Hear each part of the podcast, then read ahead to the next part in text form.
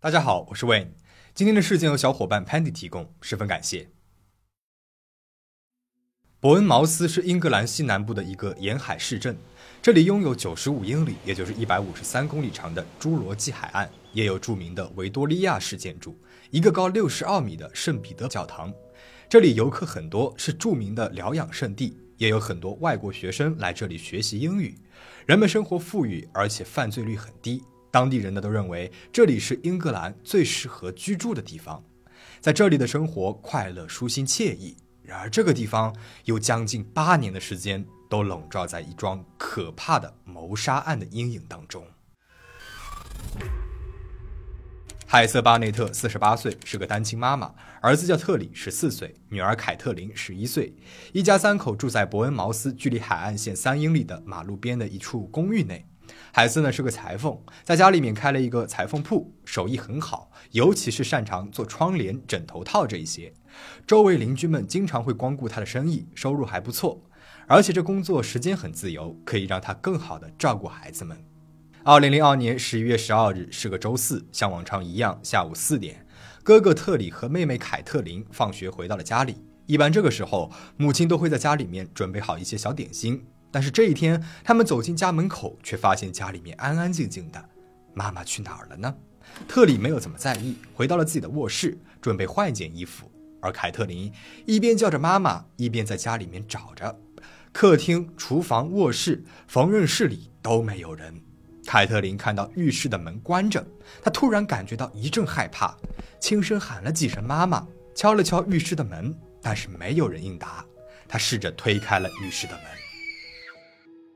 特里听到了尖叫声，立马从卧室跑了出来。只见凯特琳尖叫着大哭着，而浴室里面，他们的母亲海瑟仰面倒在了浴室的地上，地上到处都是血。妈妈死了，她被人捅了好几刀，身体还被肢解了。特里一下子惊了，他浑身发抖，但是很快他告诉自己要镇定下来，马上报警。I need an ambulance and the, the police. I've got officers en route. What's happened? My mum's just been murdered. This is not a joke.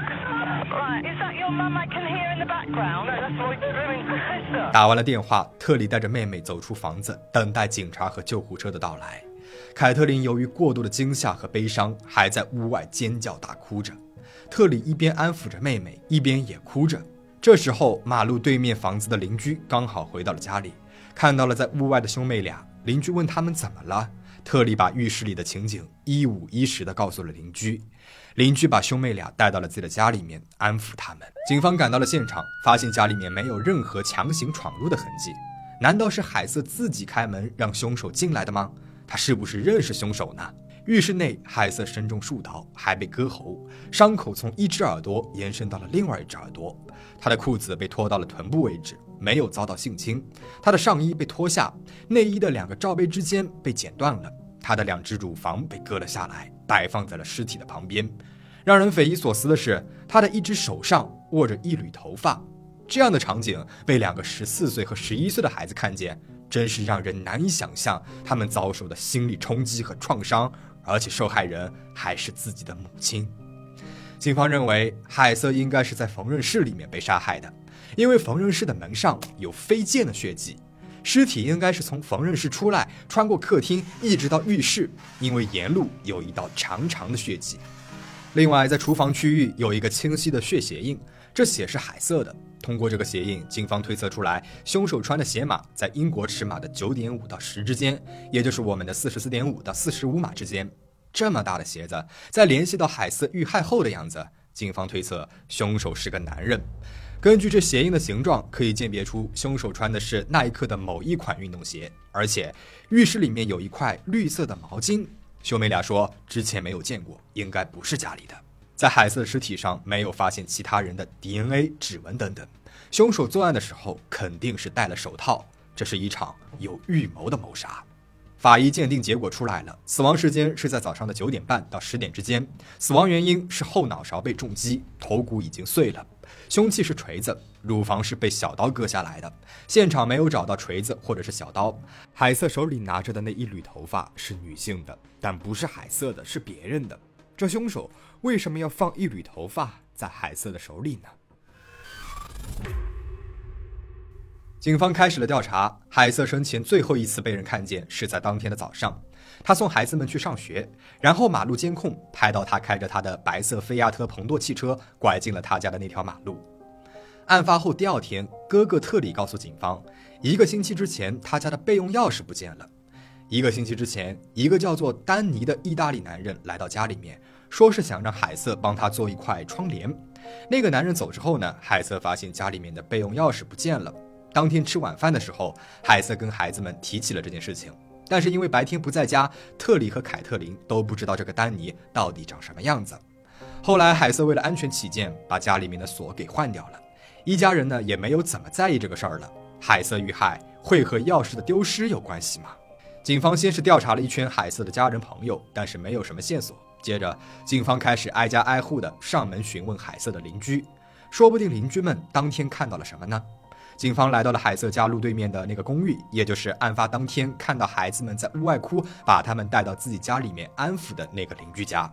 开门的是一个叫做丹尼洛·雷斯蒂沃的男人，听口音是个意大利人。当天安抚兄妹俩的就是雷斯蒂沃和他的妻子菲亚玛。菲亚玛多年前从意大利来到了伯恩茅斯，雷斯蒂沃呢是半年之前搬进来的。警方询问了一些情况，雷斯蒂沃表达了一下对于这件事情的惋惜和震惊，说他和遇害者海瑟也不熟，有让海瑟给他做过窗帘。做窗帘，意大利男人。再联系到他叫丹尼洛·雷斯蒂沃，丹尼洛·丹尼，难道他就是那个拿走了海瑟家备用钥匙的丹尼吗？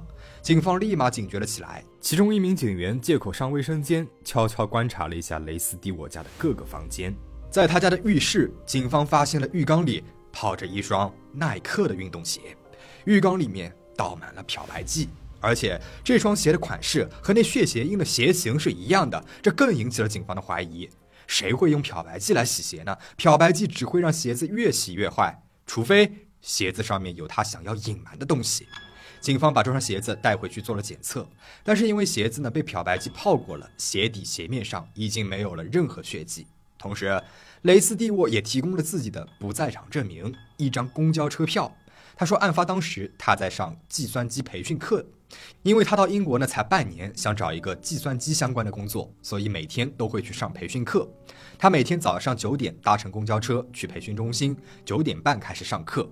警方来到了培训中心前台，给他们看了看当天上课的登记名单，名单上面。确实有雷斯蒂沃这个名字，他登记的时间是早上九点，但是可以看得出来，这个九点好像是被涂改过的。那有没有可能雷斯蒂沃搭乘了九点的大巴，下了车之后又回去杀害了海瑟，然后再来上课涂改了登记时间呢？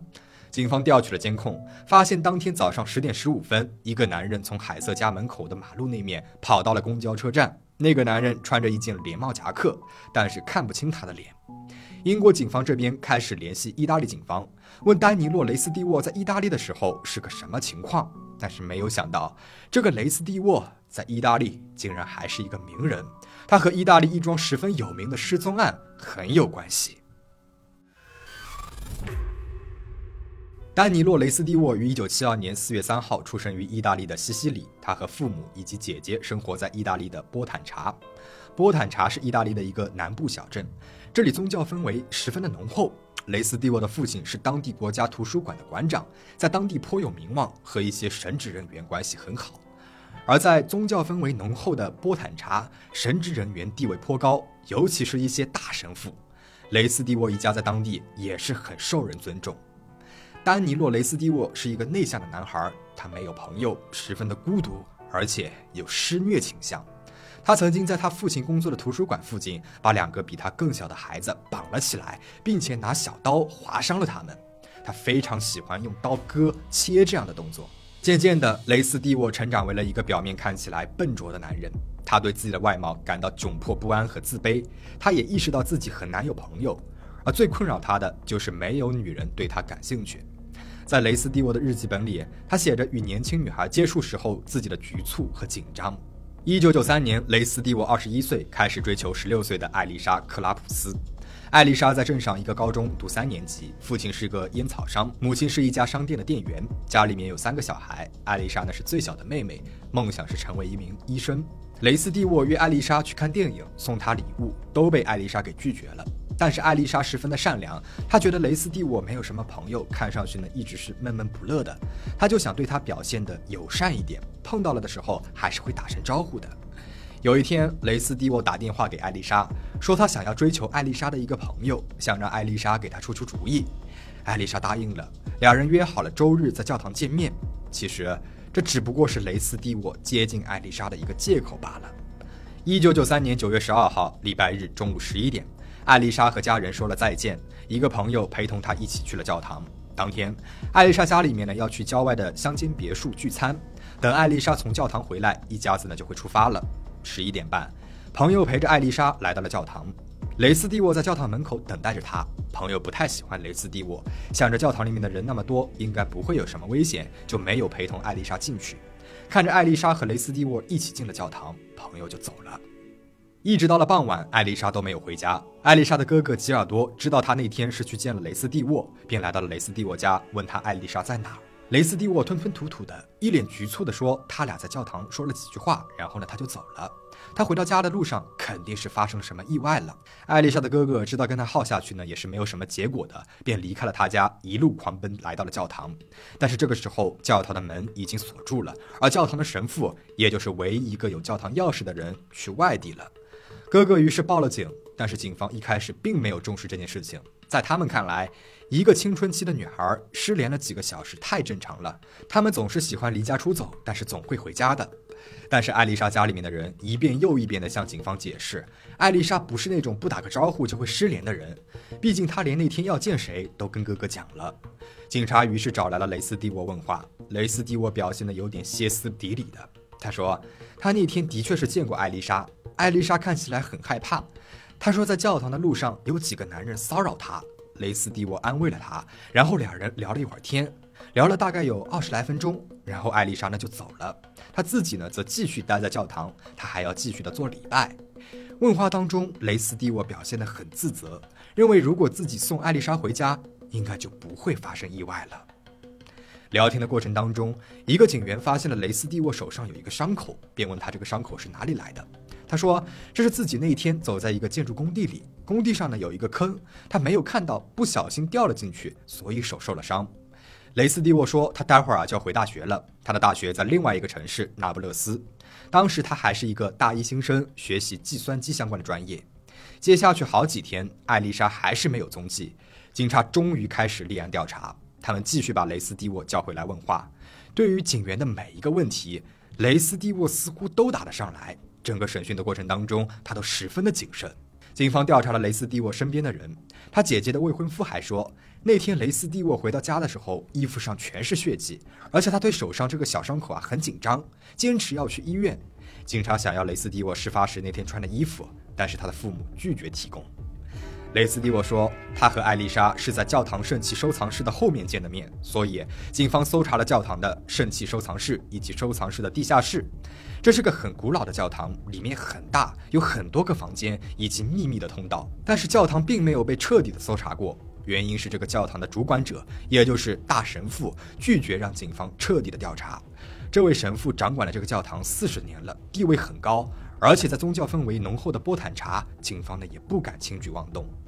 警方最终还是指控了雷斯蒂沃，但是是指控他在审讯当中不说实话，隐瞒事实。最终，雷斯蒂沃在监狱里面待了十个月，然后就被假释出狱了。假释期间，警方呢也没有管雷斯蒂沃了，让他像一个自由人一样。